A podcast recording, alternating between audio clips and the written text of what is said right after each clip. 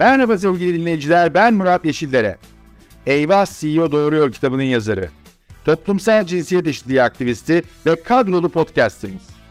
Çalışan kadınların doğurmasını gayet normal karşılayan podcast serimde başarılarıyla ilham veren kadınları konuk olarak ağırlıyorum. Şimdi sıkı durun. Türkiye'nin ilk %100 cinsiyet eşitliği garantili podcastinin bu haftaki konuğu Ayşegül İldeniz. Akbank'ın katkılarıyla hazırladığımız Eyvah CEO Doğuruyor podcast kanalına hoş geldiniz sevgili Ayşegül İldeniz. Merhabalar sevgili Murat, merhaba. Ee, Ayşegül, e, zannediyorum e, teknoloji, inovasyon, geleceği e, bugün konuşmamız en doğrusu olacak. Çünkü e, toplumsal cinsiyet eşitliğinin e, ya da eşitsizliğinin aşılması ve toplumsal cinsiyet eşitliğine varılması noktasındaki mücadele aslında teknolojiden geçiyor, inovasyondan geçiyor ve e, kadının e, gelecekte farklı bir şekilde algılanmasından geçiyor. Ama senle sohbete başlarken aslında biraz daha geniş bir perspektiften e, başlamayı arzu ediyorum. Bu podcast kanalında da birkaç kez bunu dile getirdik. E, biz şu anda sadece kadın erkek toplumsal cinsiyet eşitliği etrafında konuşuyoruz ama çeşitlilik diye baktığımızda e, nesilden mezhebe, cinsel eğilimden eğitime, yaşa kadar varan çok geniş bir perspektif aslında konuşuyor olmamız lazım ve bunların her birindeki geniş bakış ve çeşitliliğin çok önemi olduğunu düşünüyorum ve özellikle de bunu inovasyona giden yolculukta da ben önemsiyorum. Bu çerçevede bir pas atayım sana ve buradan başlayalım istersen. Tabii ki olur. Yani benim e, en temel inançlarımdan bir tanesi inovasyonun olması için çeşitlilik gerekiyor.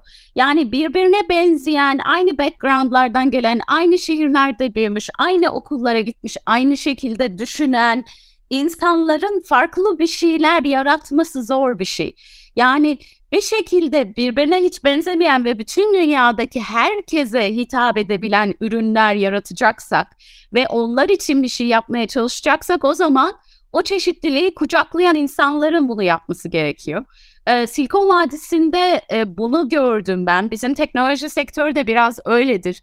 Yani her ülkeden, her e, birbirine benzemez insanların aslında tek ortak yönünün inovasyon olduğu, gelecek dışı olduğu bir sektördür bizim teknoloji sektörü.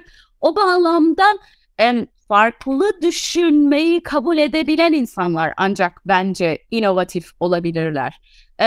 Zaten teknoloji başka türlü olmuyor biliyorsun. Yani geleceği e, düşünmek gerekiyor ve başka hiç kimsenin düşlemediği şeyleri düşlemek gerekiyor. E, bu noktada tabii yani e, kadın olmazsa olmaz ama kadının dışında aynı senin dediğin gibi e, farklı ülkelerden, farklı şehirlerden, farklı eğitim seviyelerinden, farklı demografilerden insanların e, ancak bir araya geldiği zaman çok ilginç ve e, inovatif şeyler ortaya çıkar diye e, inanıyorum. E, Ayşegül ben ilk senden duymuştum Silikon Vadisi e, senin yolculuğunun başlarında. E, o zaman bir sohbetimizde demiştin ki e, Silikon Vadisi'nde ilk gördüğüm, öğrendiğim şeylerden bir tanesi e, iki tane şirket batırmayana burada e, saygılı gözlerle bakmıyorlar.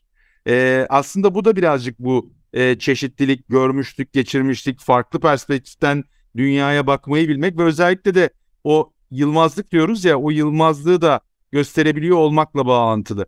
E, bizi dinleyenler açısından e, Ayşegül Deniz e, Türkiye'deki teknoloji alanında özellikle uluslararası arenadaki en üst düzey yöneticilerden bir tanesi. E, eğer yanlışsam beni düzelt ama Intel'in en tepe altı koltuğundan bir tanesine oturdu ve en önemlisi de yeni teknolojiler e, bölümünün başındaydı ki o zaman bunun içinde yiyilebilir teknolojiler gibi çok e, yaratıcı, enteresan bölümler de vardı.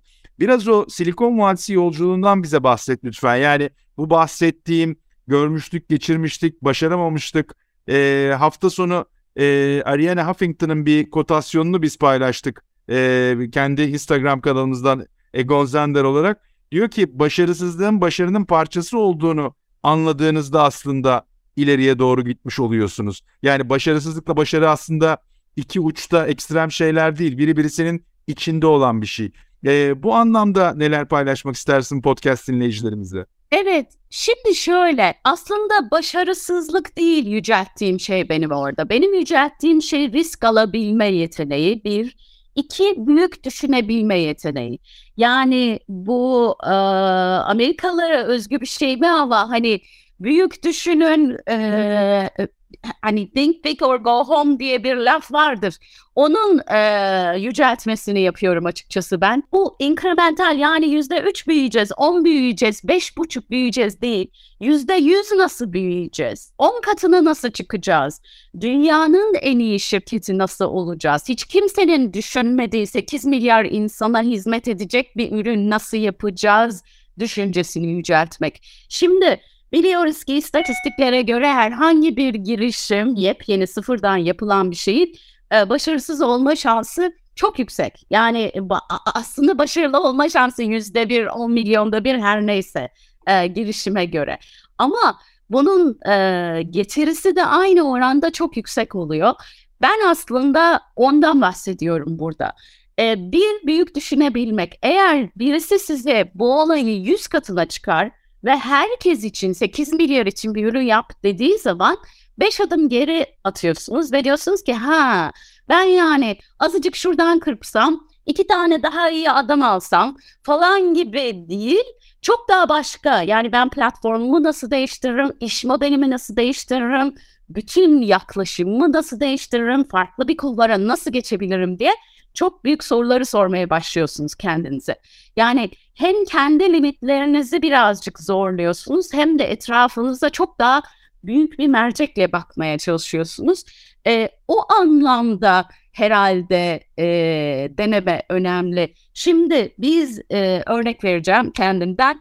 E, Silicon Vadisi'ne ilk gittiğimde biz yola çıktık. Dedik ki işte um, IoT nesnelerin interneti üzerine giyilebilir teknolojiler ya da e, tüketiciye yönelik nesneler, nesnelerin interneti üzerinde çipler geliştirelim dedik. O gün pazar sıfır. Yani ben hiç unutmuyorum Intel yönetim kurulunun karşısına çıkmışım. Ee, pazar payımız ne? Sıfır. Kaç ürün yaptık? Sıfır. Piyasada kaç ürün var? Sıfır. E, nereye koşuyorsun diyorlar. Ben de onlara dedim ki 5 yıl sonra 330 milyon tane ürün yapılacak dünyada. Bugün 2021 yılında 550 milyon tane içinde akıllı herhangi bir şey olan ürün satıldı dünyada. Hiç şeylere girmiyorum bile. İçinde algoritma ya da mikro işlemci olan 12 ile 16 milyar adet akıllı şeye hiç girmiyorum bile. Onlar da var zaten.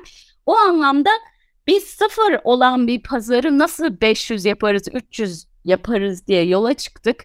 Um, ve bazı şeylerde çok başarısız olduk ama bazı şeylerde de inanılmaz bir devrim yaptık. Yani o mikro işlemcinin içine ya da herhangi bir e, sensörün içine neural networks dediğimiz yani kullanıcı hakkında bilgi toplayan bir akıl yerleştirdik bunun içine. Şimdi bunun bin çeşidini görüyorsunuz. Yok ben konuşurken beni dinleyen araç görüyorsunuz efendim işte e, otonom bir şekilde ilerlerken etrafındaki bütün görsel, vizüel bilgiyi toparlayan LiDAR görüyorsunuz. Onun içinde çip var. Yani sabaha kadar anlatabileceğim çok ilginç e, uygulamaları görüyorsunuz.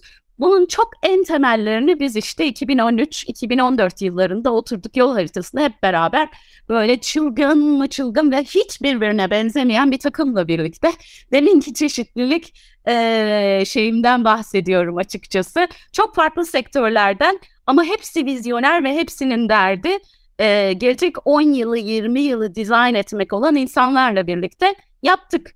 Yani dediğim gibi bugün bir şeyin olmuyor olma, olması yarın muhteşem şeyler düşleyemeyeceğiniz anlamına gelmiyor. O kadar zengin bir e, şey paylaşım yaptın ki hani neresinden ele alıp da devam etsem bilmiyorum ama e, en son bıraktığın yerden biraz devam edip o kısmı istersen bağlayalım. E, çünkü o çeşitlilik olduğunda aslında e, birbirine soru sorma, hesap sorma, sorgulama ve onun çerçevesinde de demin bahsettiğin sınırları zorlama ve yeni fikirlerin çıkması beraberinde geliyor. Yani o anlamda da çeşitliliğin e, bu bahsettiğimiz inovasyon ve yeni şeylerin oluşmasında çok büyük katkısı var. Bir de e, hani geleceği tasarlamayı dert etmiş diyorsun. O dert edenler, mesele edenler hatta ben rahatsız insanlar diyorum. Aslında dünyayı değiştiren insanlar. Yani bir şeyleri kendine mesele etmek de çok çok önemli o çerçevede e, bakıldığında. E, ben birazcık daha hani e, dibine doğru gitmek istediğim taraf da e, bu demin bahsettiğin e, o bizi zaman zaman sınırlayan bilinçsiz ön yargılarımız. Yani hani yapılmamış bir şeyden bahsediyorsun, pazarda karşılığı olmayan bir şeyden bahsediyorsun. Bunu öncelikle inanıp yönetim kurulunun karşısına çıkmak, ondan sonra da yönetim kurulunda buna ikna etmek. Evet. Şimdi iki tarafında bilinçsiz ön yargıları var. Bilinçsiz ön yargıları birazcık o anlamda detaylandırmayı, derinleştirmeyi şunun için istiyorum. Çünkü e, bizim çeşitlilik veya toplumsal cinsiyet eşitliğinin önündeki en büyük engel de bilinçsiz ön yargılar. Yani birçok şeyleri bize öyle gösterildiği, öğretildiği ya da beynimiz amigdala bize öyle hükmettiği için kabul ediyoruz. Ee, bize o konuda belki şöyle yardımcı olabilirsin bir açılım sağlamak adına. Sen kendi yolculuğunda hem ikna olmak hem de ikna etmekte bu ön yargıları nasıl aşmayı başardın kendi tarafında bu yapılmamışın peşinden giderken? Hmm, zor bir soru. Şimdi yani bir benim bir yaklaşımım var. Onu paylaşayım. Ama tabii ben nasıl buraya geldim daha çok derin bir soru. Onun yanıtını bilmiyorum. Düşünmek lazım. Yani benim yaklaşımım şu. Bakın ben yıllarca Orta Doğu Afrika'da iş yaptım. Bölge başkanıydım. Ve e, adımı duyarlar. Hep şey diye düşünürlermiş. Bir kadın olduğum belli de herhalde derlermiş böyle 70 küsur yaşlarında çok oturaklı kızgın bir teyze geçecek karşımıza. Kaşları çatık, eli sopalı. Sonra beni tanıyanlar bilir böyle koskoca bir gülümsemem vardır. Ee, insanlarla buluşmayı, konuşmayı çok severim. Hep de aman tanrım bu kadar genç bir kadın bir de gülüyor. Burada bir sorun var mı diye sorarlarmış bizim çocuklara. Bu mu patron diye. Yani e, aslında bu kimlik denilen şey ve bizim e, küçüklükten bize empoze edilen kimlik denen şey aslında bir problemi çözmeye başladığınız zaman ya müşterinizle ya kendi takımınızla ya dünyaya dair bir problemi ailenizde ne olursa olsun bir 10 dakikadan sonra tamamen yok oluyor ve ben bunu gördüm. Yani ciddi bir soruda katkı yaptığınız zaman, çok zor soruları karşınızdakine sorduğunuz zaman, elinde tutmaya elini tutmaya hazır olduğunuzu ve yani elinizi uzattığınız zaman ben seninle birlikte yapabilirim bunu. Gel sana destek olayım ya da sen bana yardımcı ol dediğiniz zaman aslında insanlar birdenbire eşitleniyorlar. Yani konumunuz, efendim nerelisiniz, nereden geldiğinizin önemi kalmıyor. Ben yıllarca bir herhalde bir 40 farklı ülkeden insan yönettim. Öyle diyebilirim. Yani Kenyalısından Finlandiyalısına kadar her çeşit um, insan benim e, takımlarımda yer aldılar. Um, ve e, o anlamda bunu hiç durmadan gördüm. Yani yeni dünyanın aslında yönetim stili de bu. Katmanlardan arındırılmış. Bir odanın içinde 21-22 yaşında üniversiteden daha yeni e, mezun olmuş bir genç, bir kadın, bir erkek, nereli olursa olsun da birlikte 60 yaşında ve 40 yıldır atıyorum um, bilgisayar uh, mühendisi ve çeşitli algoritma problemlerini çözmeye çalışan biri. Uh, diğerinin de hayata daha yeni atılıyor ve hiçbir fikri yok. Ama ikisi aynı odada bir araya geldikleri zaman teker teker yaptıkları sonuçtan çok daha iyi sonuçlar alabildiklerini defaten gördüğüm için um, yeni dünyanın sistemi aslında atik yönetim işte agile e, sistemler diye bir şey işte Google da bunu kullanıyor. Silikon Vadisi'ndeki bir sürü şirket de bunu kullanıyor. Silikon Vadisi'nde özellikle bu katmansız hiyerarşilerden e, arındırılmış yönetim sistemi çok popüler. İşte Google'dan bildiğiniz bütün şirketlere kadar aslında e, proje bazında iş yapılmaya geçildi. Yani işte yukarıdaki patron takım bunu yapın falan değil en parlak ve e, katkısı olabilecek ama özellikle de deneyimi olması gerekmeyen çok farklı e, backgroundlardan insanlar bir araya geliyor ve diyorlar ki biz bir takım olarak bunu yapabiliriz. E, benim e, kendi metodolojim, sistemim aynen böyle. Yani problemi çok farklı açılardan ele alabileceğini birbirine benzemeyen insanları bir araya getiririm emin olurum ki aralarında hem çok gençler var hem de çok daha deneyimliler var. Ee, bir ürün ortaya çıkaracaksak o konuya çok yakın ve gerçekten kullanıcı olacağını bildiğim e, insanları da o grubun içine e, toplarım.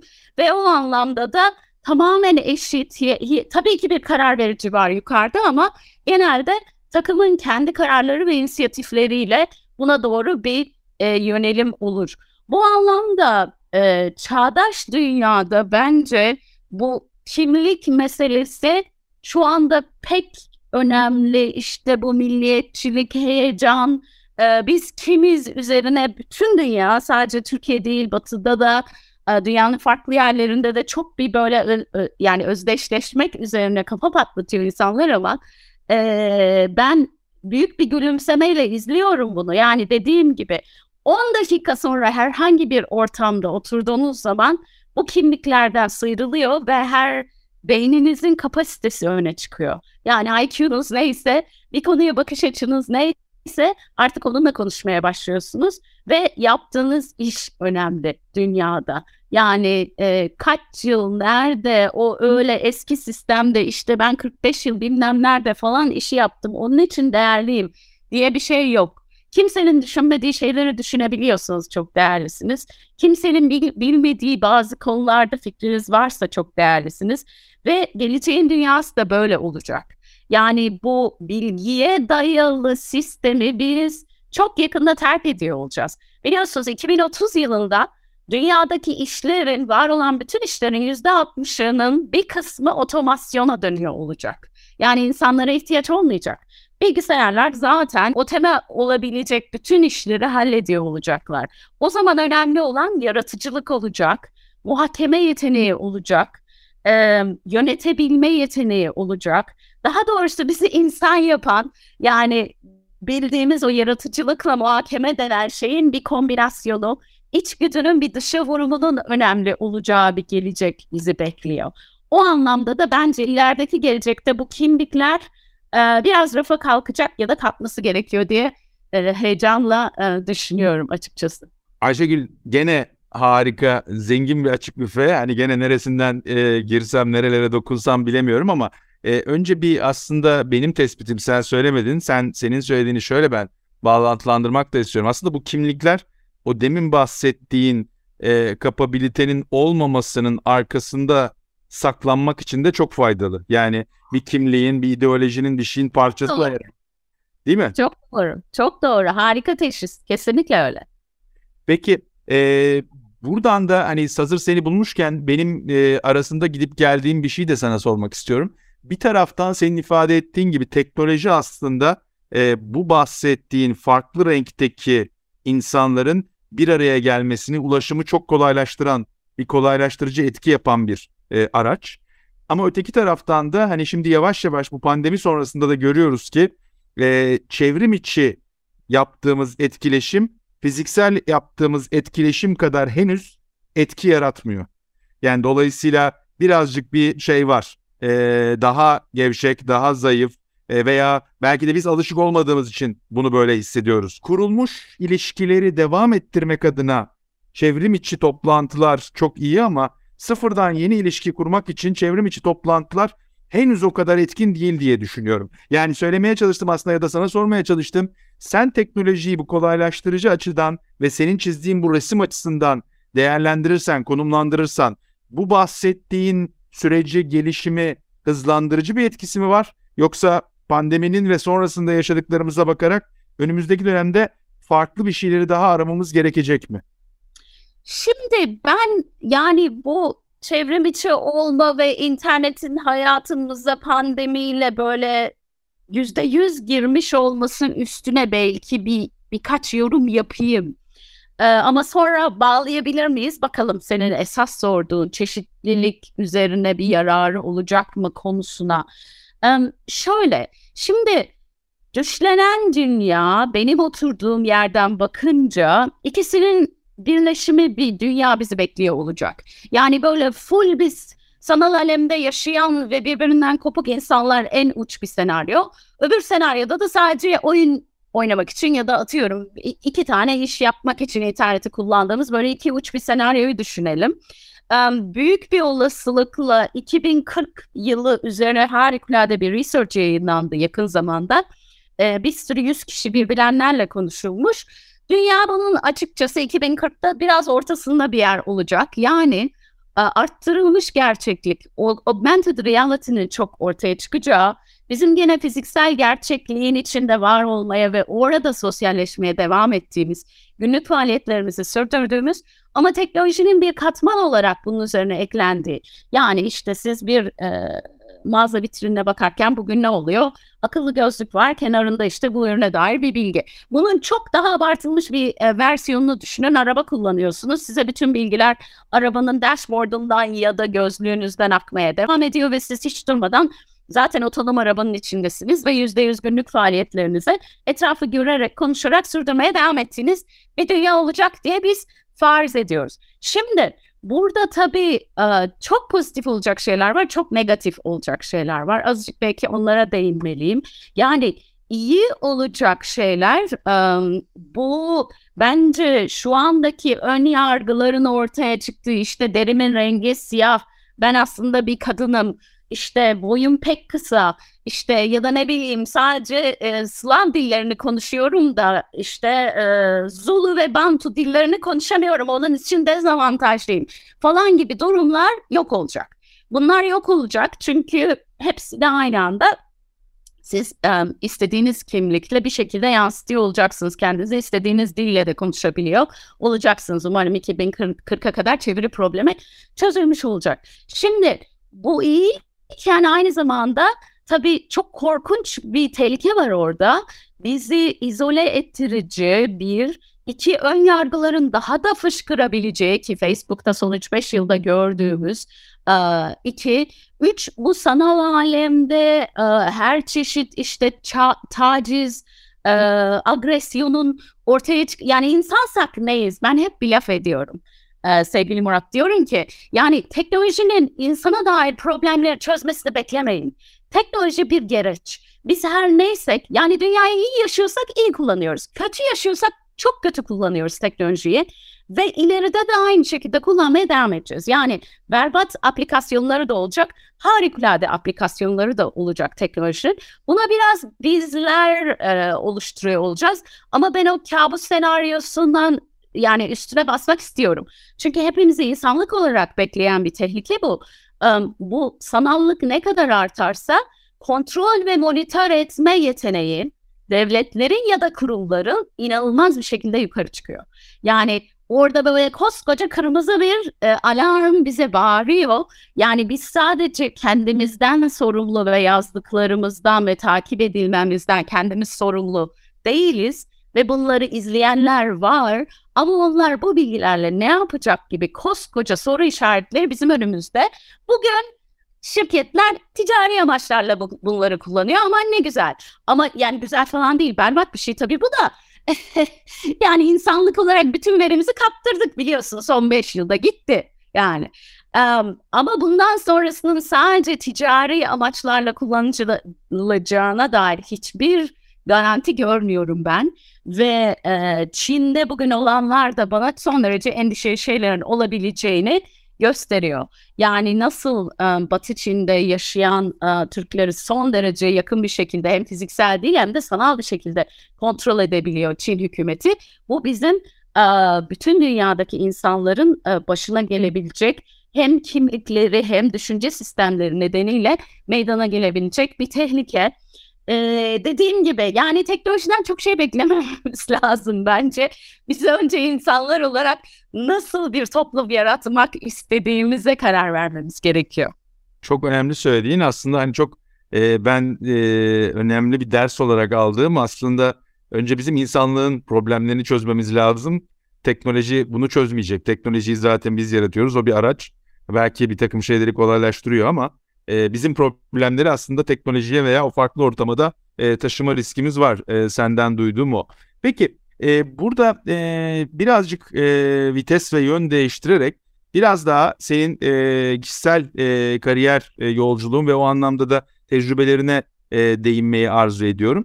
E, orada da e, biliyorsun e, özellikle e, kadınların e, profesyonel kariyerler içindeki camdan duvarlar, camdan tavanlarla karşılaştığı ve zaman zaman bunun da kariyer gelişimlerini yavaşlattığı hatta engellediği e, belirtiliyor. Bu anlamda hem kendi kariyerin hem de senin içinde bulunduğun ortamlar açısından Türkiye içinde ve dışında buna benzer örneklerle karşılaştın mı? Karşılaştıysan da nasıl e, aşma e, yolunda çaba gösterdin? Biraz onu konuşalım. Olur tabii ki. Yani e, birkaç şey. İkisi de tezat birbirine. Bir tanesi ben teknoloji sektörünün her zaman çok daha eşitli, eşitlikçi ya da eşitleyici olduğunu düşündüm. Çünkü bu işi yapan çok fazla insan yok. Şimdi umarım daha çok vardır ve çok daha fazla artar ama en azından benim kariyerime başladığım zaman çok fazla insan yoktu. Hele kadın hiç yoktu. Ee, o bağlamda da siz etrafınızdaki insanlardan ne kadar daha iyi bilirseniz o kadar daha hızlı koşabiliyordunuz. Ve ben çok gençtim o zaman. Ee, e, işte dünyanın en genç genel müdürü oldum. Türkiye genel müdürü olduğumda, bölge başkanı olduğumda dünyanın en genç tek kadın işte bölge başkanı oldum. Ondan sonra yeni teknolojilerin başkan yardımcısı oldum. Gene o çok e, şey bir şeydi, e, olmayan bir şeydi internet vesaire. Ama gördüm ki yani şirketin pek de umurunda değildi. Ben kadınlıymışım, işte 32 yaşındaymışım falan değil. Bu insan bir şeyler başarabiliyor mu? Onun peşindeydi. O çok güzel bir şey ve e, bana mentorlukta verdi, destek de oldu. Ve ömrüm boyunca da ondan sonrasında da e, izlediğim kariyerimde de hep böyle insana e, bütünüyle gören ve beyninin içindekilerle değerlendiren takımların içinde yer aldım. Öyle patronlar için çalıştım. O bağlamda şanslıyım. Ama resim bu kadar pembe değil. Ee, şey anımı paylaşmak istiyorum. Yani Avrupa e, Yönetim Kurulu'na ilk girdiğim zaman, bölge başkanı olduğum zaman ben tabii o zaman çok gencim gerçekten. Yani e, 30'larımın e, başındayım ve ee, hem tek kadınım hem Orta Doğu'dan tek kadın. Yani her çeşit demografik şeye uyuyorum. Şaka gibiyim yani. Böyle hani seni tutup alsalar beni hem genç hem kadın hem Müslüman bir ülkeden geliyor. Orta Doğu, Afrika, Doğu, Avrupa'nın herhangi bir doğusundan biri yani. Düşünebiliyor musunuz? O zaman Rus bile yok aramızda.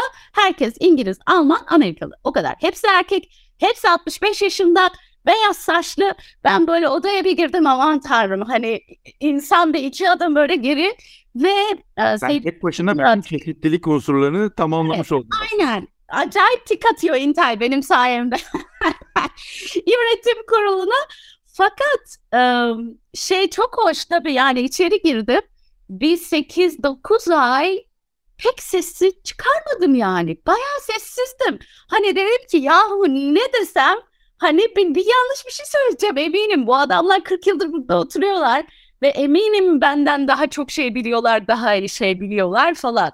O zaman tabii e, sevgili patronumla biz bu konuları konuştuk ve dedi ki sen burada sen olduğun için varsın ve biz seni sen olduğun için burada istiyoruz. Onlara benzeyen, benzeme isteseydik onlara benzeyen birini alırdık dedi. Hiç onu unutmuyorum. Ama bir 9-10 ay sonra ağzımı açtım ve ondan sonra da bir daha kapamadım. Bu da çok büyük bir öğrenim. Öğrenimim de şu. Biz kadınlar konuşmak için yüz kere düşünüyoruz. Erkekler sıfır düşünüyorlar. Bir şeyi yüzde elli biliyorlarsa hemen kendi nacizane hani yorumlarını böyle mansplaining diyorlar ya tam öyle bir durum var yani. Ben de şimdi bir sürü yönetim kurulu e, şeyindeyim, e, board'undayım, yönetim kurulundayım görüyorum. Küçücük bir fikirleri varsa koskoca ve çok önemli fikirlerini belirtiyorlar. Biz kadınlar da ölümüne o konuda kitap okuyup master yaptıktan sonra böyle konuşuyoruz. Yüzde yüz yirmi bilince konuşuyoruz. Tabii o arada böyle çeşitli ilginç cinsiyete dair yaklaşım farklılıkları var. Ama bir kere sesinizi çıkarmaya başladığınızda insanlar sizi dinliyor. O en büyük öğrenimim benim o yönetim kurulundan. Konuşmak ve ses güçtür. Ve bu gücü kaybetmemek lazım. Yani hem kadınlar hem insanlar olarak fikir sahibi olmak güç aslında orada. Yani oradaki şey kadınsınız, şusunuz, busunuz değil. Bir konuda bir fikriniz var ve onu paylaşıyorsunuz ve bu güç demek. Ondan beridir işte konuşmaya devam. Nefis. Akbank'ın katkılarıyla e, podcast dinleyicilerimizin karşısına gelen Eyvah CEO Doğruyor da bir de sıfır tolerans diye bir bölümümüz var. Bu bölüm kapsamında konuklarımıza toplumsal cinsiyet e, eşitsizliğinde sıfır tolerans gösterdikleri üç anahtar kelimeyi ya da kavramı soruyoruz. E, dinleyicilerimizle Twitter'da toplumsal cinsiyet eşitliği yolculuğunda onlar için sıfır tolerans gösterdikleri konuları sıfır tolerans hashtag ile bizimle lütfen paylaşsınlar. E, değişimi birlikte yaratalım. Senin bu anlamda bizimle paylaşabileceğin üç anahtar kelime ya da kavram ne olabilir? Toplumsal cinsiyet eşitliği için, o mücadele için sıfır tolerans göstermemiz gereken ya da senin gösterdiğin. Birincisi agresyon.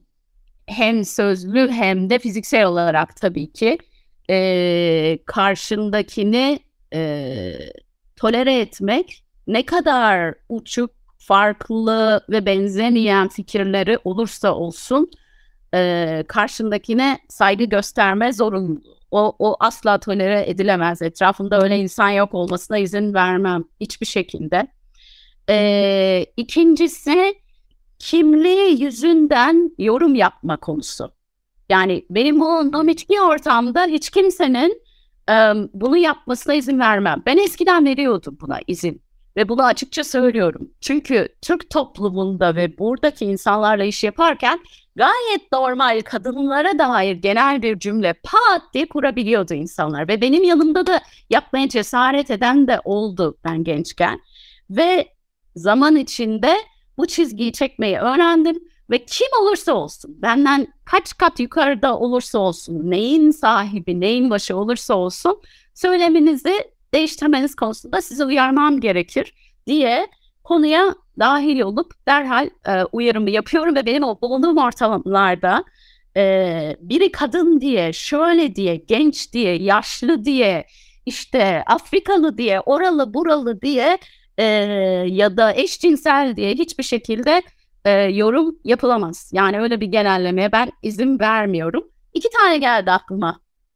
Olsun iki tane çok değerli şey paylaştın. İkincisiyle ilgili olarak hani sen bu uyarıyı yaptığında karşı taraftan nasıl tepki alıyorsun? Aa özür dilerim haklısınız mı?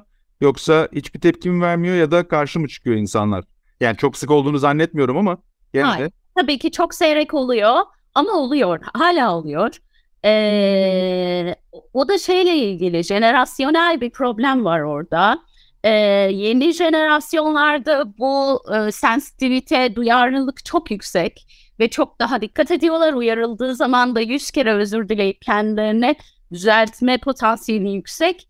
Ama daha büyük jenerasyonlar anlamayabiliyorlar ama tabii ki özür diliyorlar ve ona göre kendilerini düzeltiyorlar. E, yavaş yavaş süremizin sonuna geliyoruz ama e, bir iki konu daha var seninle hazır e, birbirimizi bulmuşken. E, Güzel şeyler konuşalım. Evet. E, bir tanesi demin de bahsettiğin gibi Türkiye'de de yurt dışında da farklı yönetim kurullarında görev aldığın almaya devam ediyorsun. E, bu anlamda da e, aldığın bu görevlerin içinde de zaman zaman insan kaynakları yetenek yönetimi politikalarında da e, o kurumların, o grupların aktif olduğunu biliyorum. Bu çerçevede bu konuştuğumuz e, çeşitlilik ve özellikle de kapsayıcılık e, tarafında e, bu şirketlerin, bu grupların farklı politika izlemeleri noktasında e, senin gözlemlediğin, getirdiğin yaratıcı ve bizi dinleyenlere örnek olacak, ilham verecek uygulamalar var mı aklına gelen? Tabii ki birçok ben e, yıllarca Intel'in de zaten e, kadın yöneticileri geliştirme ve destekleme programının başkanlığını da yaptım. Avrupa'da da e, Amerika'da da destek oldum. O anlamda birçok iyi uygulama var. E, onları bir kere paylaşayım. Şimdi um, en bu kadınların dezavantajlı duruma düştüğü e, vaziyetler promosyon almak, zam almak konularında olur bir kere bir. Kadınlar hiçbir zaman elini kaldırıp ben bunu istiyorum demez. Erkekler de sabahtan akşama kadar der. Öyle benim yani kendi çalışanlarımın yüzde doksanı bazen yüzde sekseni erkek olduğu için yaşadığım bir şey bu. O anlamda senelik değerlendirmelerde e, kadınları özellikle de çok hızlı koşan kadınları hani yıldız dediğimiz kadınları kenara ayırıp onları ayrıca bir daha değerlendirmek gerekir. Yani biz bu kadınlara gerçekten hak ettikleri zamı verdik mi? Averaj zam nedir? Ee, hızlı koşanlarla aynı desteği alıyorlar mı? Bir. İki promosyon aynı şey. Senede bir kere yani kıdemini verdik mi, promosyonu gerçekten bir verdik mi? Üç yıldır aynı yerde sayıyor. Niçin aynı yerde sayıyor? Madem yıldız neden aynı yerde? Biz bu kadına yeterince kendini kanıtlayabileceği çok daha zor bir proje vermemiş miyiz? Sorularının yönetim takımı tarafından e, sorulması gerekir. Bence bu en hızlı e, koşulabilecek e, taktiklerden biridir diye düşünüyorum bir. İki, bu sadece kadınlarla ilgili değil. Bütün yönetici yani parlak yöneticilerimizi elimizde tutmamız için çok spesifik mentorluk programlarını geliştirmek gerekir. Ben böyle mentorluktan kastım da oturup da işte şimdi ne yaptın bundan sonra ne yapacaksın falan değil. Çok zor ve parlayabilecekleri ve şirketi değiştirebilecek ve o kapasiteye sahip stratejik projeleri bu insanlara verip başarılı olmaları için de elinizden gele, geleni yapmanızdan bahsediyorum. Yani oturup böyle senede bir kere çok özür diliyorum tabir geyik muhabbeti vardır ya Türkiye'de böyle iyi misin şimdi nasıl gidiyorsun şimdi ne yapacaksın konularının ben kimseye bir yararı olduğunu düşünmüyorum. Çok daha proaktif bir şekilde bir şu şu şu yeteneklerin ortada daha görmüyoruz bunu görmemiz lazım. Bunları gösterebilecek çok zor bir projemiz var. Bunu al, al adam et, kendini kanıtla, herkese göster. Aa, ama ben bunu yapmıyorum dediği anda bir kadın tamam problem yok. Bunu çok iyi yapan iki kişi var. Senin yanına bunları mentorun olarak atıyoruz ve elinden tutup destek olacaklar diye bu kadar proaktif bir şekilde ve hedefli yaparsanız o zaman çok büyük sıçramaların olduğunu e, gördük. Bir üçüncü önerim de e, kadınların özellikle e, kendilerine çok iyi olmadıkları diyelim. Aslında gayet iyiyiz de bizim iyi olmadığımızı düşündükleri birkaç tane konu var.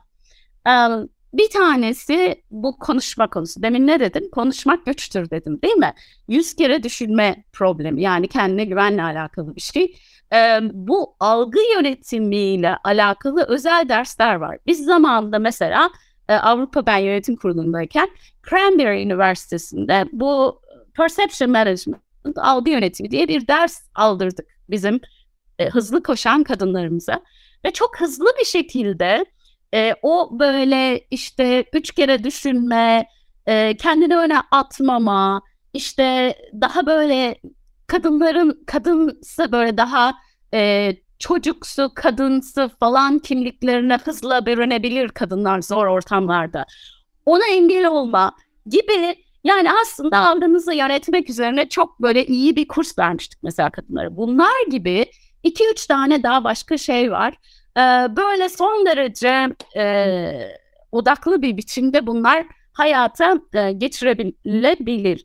Ama en önemli şey ki Türkiye'de e, övünerek söylüyorum hem içinde yer aldığım gruplarla alakalı hem de genel olarak Türkiye'de en azından bu kadın konusu. Başka konularda da çok yolumuz var ama en azından bu kadın konusunda ciddi bir sıçrama yaptık ve hemen hemen Türkiye'de çok ciddi yani Borsa İstanbul'daki ilk 100-200 neyse ciddi şirketlerin her birinin bir kadın yönetici yetiştirme politikası var ve aşağıdan gelen yani genç kadınları okuldan mezun olan kadınları daha proaktif bir şekilde en azından yüzde elli hani dönüşüm işte management training yönetici e, yetiştirme programlarına en az yüzde ellisini kadın alalım diye bir kararları var ve uyguladıklarını Türkiye'de görüyorum. E, bu da beni son derece tabii memnun ediyor. E, çok haklısın. Farkındalık ciddi anlamda arttı. Ama hani şey e, arada burada da paylaşıyoruz. İşte biliyorsun Sabancı Üniversitesi'yle ortak yaptığımız bir e, kapsamlı çalışma var. E, hala 140'a yakın şirkette hiç kadın yönetim kurulu üyesi yok. 400 küsür Borsa İstanbul'a kayıtlı şirkette. Yani e, böyle bir alınacakta yol var. Yani alttan gelen dediğin gibi farkındalığın arttığını biz de görüyoruz. E, o da çok sevindirici. E, ama e, o kadar büyük bir gap var ki e, onun kapanması için e, o programların meyve vermesi çok çok zaman alacak. Bir son soru olarak da aslında e, gene bu anlamda bu çeşitliliği aşmak noktasında pozitif ayrımcılığa nasıl bakıyorsun? Son derece olumlu bakıyorum tabii ki ve olması gerektiğini düşünüyorum. Hiç tartışma konusu bile değil benim açımdan. Bu konudaki yaklaşımı da tabiri caizse çağ dışı buluyorum. Yani pozitif ayrımcılık işte kötüdür, ayrımcılıktır bilmem nedir falan diye. Şimdi şu konuda bazı yöneticilerimiz haklı diyorlar ki ya biz bunu kimse için yapmıyoruz. Niye kadınlar için? Doğru tabii. Elbette. Yani bütün yöneticileriniz için bir kere bir mentorluk programı yapın. Onları elinizden geldiğince yetiştirin, adam edin. Tabii ki ama ayrıca hala kadın çıkmıyorsa aralarında o hızlı koşabilecek orta kademedeki kadınların da elinden bilerek tutun. Onların yönünü önünü açın. Zaten onları alıp da sizin promosyon yapmanıza gerek yok. Onlar kendileri koşa koşa bu işi yaparlar. Ee, yani bütün taşları yerine oturttunuz. Her şeyi doğru yapıyorsunuz. Hala kadın çıkmıyorsa yani ya yanlış insanları işe aldınız ya da sizde bir gariplik var diye bir yorum yapacağım. Hani e, belki çok iddialı oldu bu ama mümkün değil. Yani imkansız. Yüzde elli kadın yüzde elli erkek olan bir dünyada nasıl olabilir yüzde on sadece genel müdür sayısı bir kurumun içinde ya da yönetim kurulunun içinde bir ya da iki kadın olabilir. Tabii ki yüzde elli olması gerekiyor. E, o anlamda bence bu pozitif ayrımcılığı ben bir gereç olarak görüyorum. O da şu, bütün şirketin yönetim kalitesini yukarı çıkarmak için bir e, harika bir itici güç. Çünkü çok doğru. Sadece kadınlar için yapamazsınız. Herkes için yapmanız lazım bunu. Bu da genele katkıda bulunur. Değerli yöneticileriniz olur, başarılı insanlar olur. Ee, böyle. Ben yıllarca e, bölgede müdürlük yaparken her ülkeme gittiğim zaman derdim ki seni seni kim replace edecek? Yerine kim gelecek? Bana liste verir arkadaşlar yönetici arkadaşlar ülkenin ülke müdürü. Bakarım tabii her zaman erkek. E aşağıdan gelen kimler derim? Her zaman erkek. İlk beş erkek sonraki beş erkek ondan sonraki beş erkek vesaire. E, bir onlara anlatırdım bunun bir problem olduğunu. İki dışarıdan adam alın derdim. Yani parlak orta kademe çok iyi işler başarmış kadınları şirkete dahil edelim. Onlara zor işler verelim. Kendilerini kanıtlasınlar bir. İki, yeni okul mezunlarının çoğunu mümkünse kadın alın derdim. Ee, ve hala benim e, sevgili Murat böyle koskoca bir e, çok başarılı kadınlar, genç hepsi de tabii ki. Hepsi dünyanın her bir yerinde çalışan e, gönülden bağlı olduğum, onların da bana bağlı olduğunu bildiğim bir kadın grubum var. İrlanda'da çalışıyorlar, Amerika'da çalışıyorlar, Güney Afrika'da çalışıyorlar. Hepsi çok şahane şirketlerde çok başarılı yöneticiler oldular. Her biri farklı milletlerden ve pırıl pırıl kadınlar. Yani bunları biz yetiştirebiliriz. Ama tabii 10 yıllık bir çaba. Yani böyle 1-2 yılda hadi oldumla alakası yok. 10 yıl, 15 yıl kariyerleri boyunca izlemek lazım, dokunmak lazım kadınlara.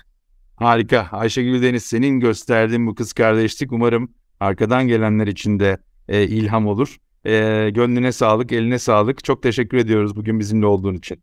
Rica ederim. Ben de memnun oldum. Kolay gelsin diyorum. Başarılar podcastları. Eyvah CEO Doğruyor da bu hafta konuğumuz Ayşegül İldeniz oldu. Önümüzdeki hafta farklı bir kadın liderle tekrar karşınızda olmak dileğiyle.